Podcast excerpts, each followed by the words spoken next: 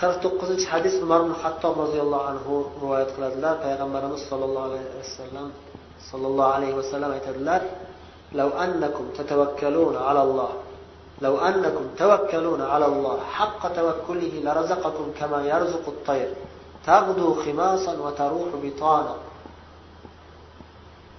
أجر سيزلر الله تعالى جاء حقيقة حقيقي توكل بلان توكل قل قل قليان إلى ديده دي sizlarga alloh taolo xuddi qushlarga rizqini berayotganday rizq berib turardi. Va berib turadi. Faqat sizlar bilmayapsizlar tavakkul qilmayapsizlar va shoshqaloqlik qilyapsizlar va noshukurlik qilyapsizlar. Ko'pchiliginglar degan ma'noda aytyaptilar. Agar sizlar alloh taologa haqiqiy tavakkul bilan tavakkul qilsangizlar alloh taolo qushlarga berayotgan rizq qushlarga rizq berayotgandek sizlarga ham rizq beradi. Albatta.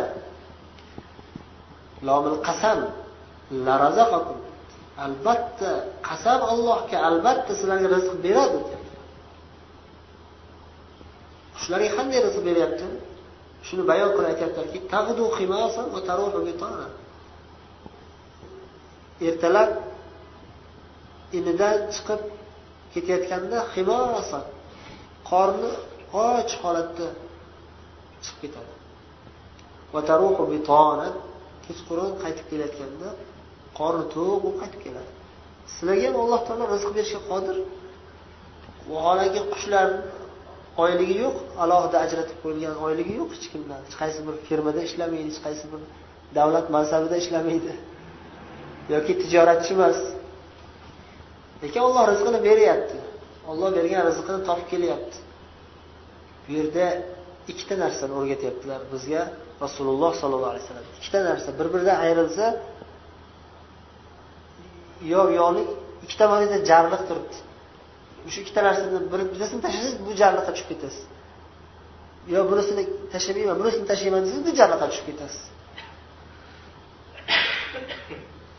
Qaysi jarliq bu desangiz birinchisi ollohga tavakkul qilmaslik jarliq allohga tavakkul qilmasdan peshona teri bilan topolaman har kim o'zini kelajagini o'zi hal qiladi degan gaplarni aytib ish qilib tirishib tirmashib dunyodagi eng kuchli mutaxassis mutafakkir tijoratchilar olib kelsangiz ham jarliqqa tushib ketaverasiz. Hech kim qutqara olmaydi sizni tavakkul qilmasangiz allohga allohga tayanmasangiz allohdan madad so'ramasangiz o'ng tarafdagi jarliq shu. Xatarli jarliq. Oxiratingiz ham kuyadi dunyoyingiz ham kuyadi. Alloh asrasin chap tarafdagi jarliq nima? Shar'iy sabab bajarmaslik.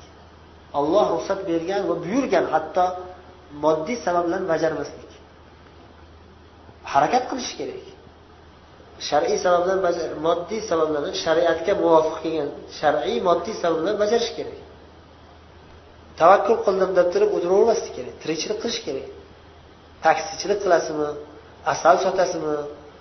Moshina olib kelib sotasizmi? Halol mehnat qidirib toping. Yigit kishiga qirq hunar oz deydimi? Mayli bitta ikkitasini hech bo'lmasa o'rganish kerak. Ya'ni tirikchilik bu yerda bu hadisda qayerdan olyapmiz. Tavakkul haqida gapiryaptilar siz qayerdan topib kelyapsiz desanglar aytamizki qush allohga tavakkul qiladi va shu bilan birga uydan inidan chiqib borib qidiradi rizqini. Qayerdandir chigirtka topadi qayerdandir bir daraxtidagi bir narsani topadi cho'qilab yeydi. Saqlab olib keladi uyiga o'zini bolasiga. Olib kelib boqadi uni. Ya'ni harakat qiladi. Qidiradi rizq. uyda o'tirmaydi ular ham. Shu rasululloh aytyaptilar shu. Qushga olloh rizq beryaptiku qush ham uydan chiqib borib rizqini qidirib topib kelib yashab yuribdiku qushlar ham. Qushlarchalik bo'lolmaysizlarmi sizlar deyaptilarda hech bo'lmasa qushchalik tavakkul qilib harakat qilolmaysizlarmi tavakkul ham kerak harakat ham kerak qush qayerdan tavakkul qilganini bilamiz. Alloh taolo qur'oni karimda aytib qo'ydiku dunyoda butun koinotda hech narsa yo'qki illa ollohga tasbeh aytib allohga hamd aytib turadi. Hatto qushlar ham hatto kitlar ham. Sahih hadisda ulamolarni fazilatidan ham kitlar va qushlar va chumolilar hatto ahli ilmlarga istig'for aytadi. Chunki ahli ilmlar hammaga foydasi tegadi. Qushlarga qushlarni haq huquqini himoya qilishni kim o'rgatadi? Ahli ilmlar o'rgatadi. Shuning uchun ahli ilmlar uchun qushlar ham istig'for aytib rahmat aytib turadi ya'ni xuddiki. Ahli ilmlarga rahmat sizlarga demaydi istig'for aytadi alloh taologa o'zini tili bilan o'zini tili bor. Astag'firulloh deganni eshitmaysizku keyin bunday quloq solsangiz. Astag'firulloh deyapti mana to'tiqush. Bu to'tiqushni o'rganib olgan kimdandir. Lekin boshqa qushlar bunaqa tilda gapirmaydi. O'zini tili bor uni olloh biladi. Ba'zi bir bandalarga olloh o'rgatgan sulaymon alayhissalomga chumolini tilini o'rgatgandek chumoli ketayotgan sulaymon alayhissalom askarlar bilan ketayotganlarida chumoli nima deydi o'zini? Bir namla. U ham o'zini vazifasini bajaryapti biz har birimiz shu ibrat olishimiz kerakki dunyoda bizni vazifamiz bor. Qidirishimiz kerak vazifamizni bilishimiz kerak topishimiz kerak. Bir kichkina bir chumoli namlah deganda muannas siyg'asida bir kichkina bir urg'ochi chumoli aytyapti. Ya ayyuhan namlu dukhulu masakinakum. La yahtimannakum sulaymanu va junuduhu va hum la yash'urun. Ey chumollar uylarga kirib turinglar uylarga kirib turinglar. Sulaymon va uning askarlari hozir bosib ketib qolmasin o'ldirib qo'ymasin sizlarni bosib ketib. Desa chumolilar sulaymon va uni askarlarini la'natlab yubormasin deb orqasidan aytyapti. Ular bilmasdan qilib qo'yadi. Sizlarga qasddan adovati bor chumollar o'ldirish kerak deb oyog'i bilan bosib ajaqlab o'ldirmaydi sizlarni.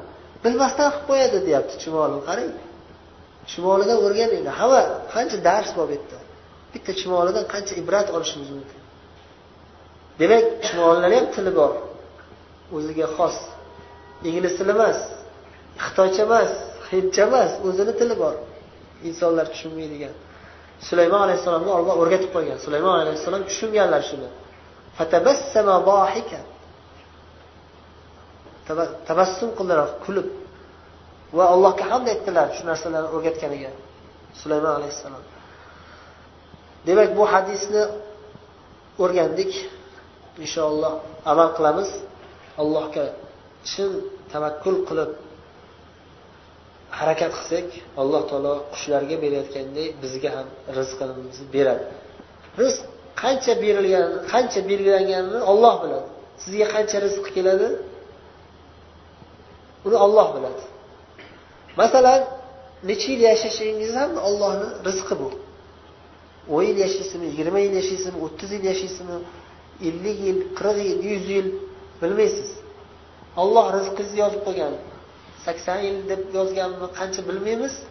Qancha yil yashaysiz yozib qo'ygan. Shu o'sha sakson yil deb yozilgan bo'lsa tasavvur qilaylik abdulloh degan bir odam o'zbek sakson yil yashaydi deb yozilgan bo'lsa bo'ldi shu bilan tashlab qo'yilmagan. Qolganini o'zing belgilab olgin deb. Qolganini ham belgilab qo'yilgan. Boy yashaydimi? Boy bo'lsa qanchalik boy bo'ladi? Lekin kambag'al yashaydimi? Kambag'al bo'lsa qanchalik kambag'al bo'ladi? Umuman hech narsa topolmasdan hatto avratini ham yopishga bitta kiyim ham topolmaydigan darajada kambag'al bo'ladimi? Bor shunaqa odamlar ham dunyoda.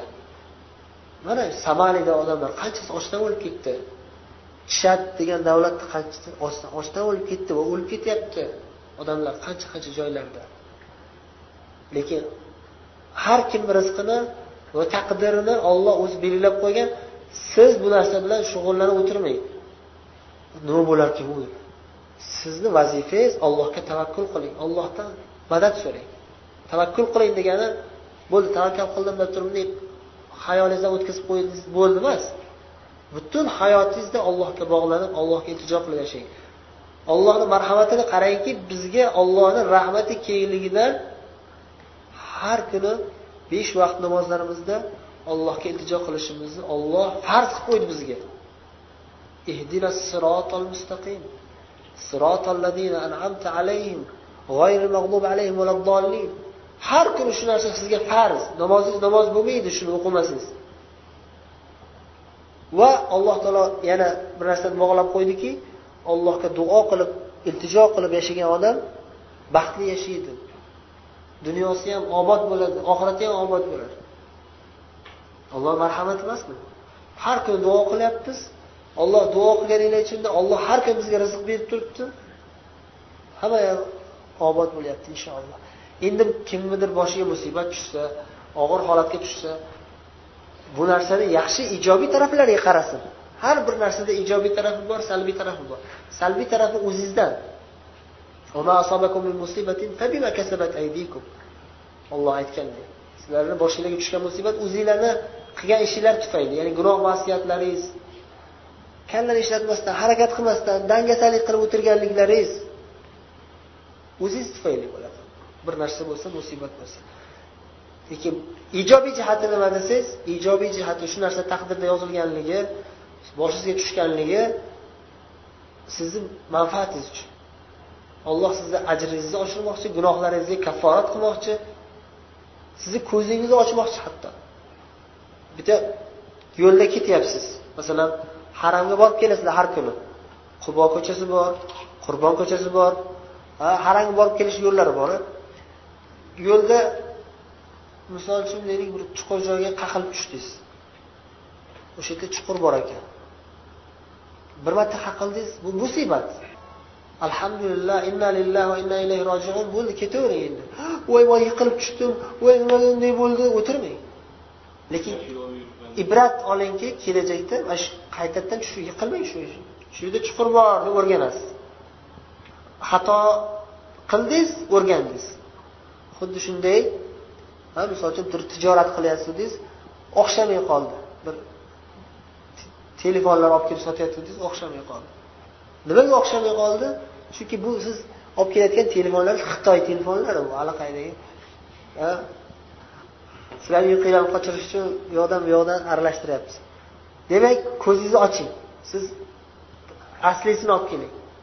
Odamlar ahmoq emas xitoyligini xitoyligini olaveradigan ba'zi bir ahmoqlar olishi mumkin ozma oz ishingiz. Lekin ishingiz zo'r yurishni xohlasangiz ko'zingizni oching deb bir marta xato qilganingizdan keyin qayta xato qilmang. Yaxshiroq ish qiling. Ba'zi bir g'ayri musulmonlar ham aytgan o'zi. Bundan oldin rasululloh hadisda aytib qo'yganlar sallallohu alayhi vasallam o'rgatib.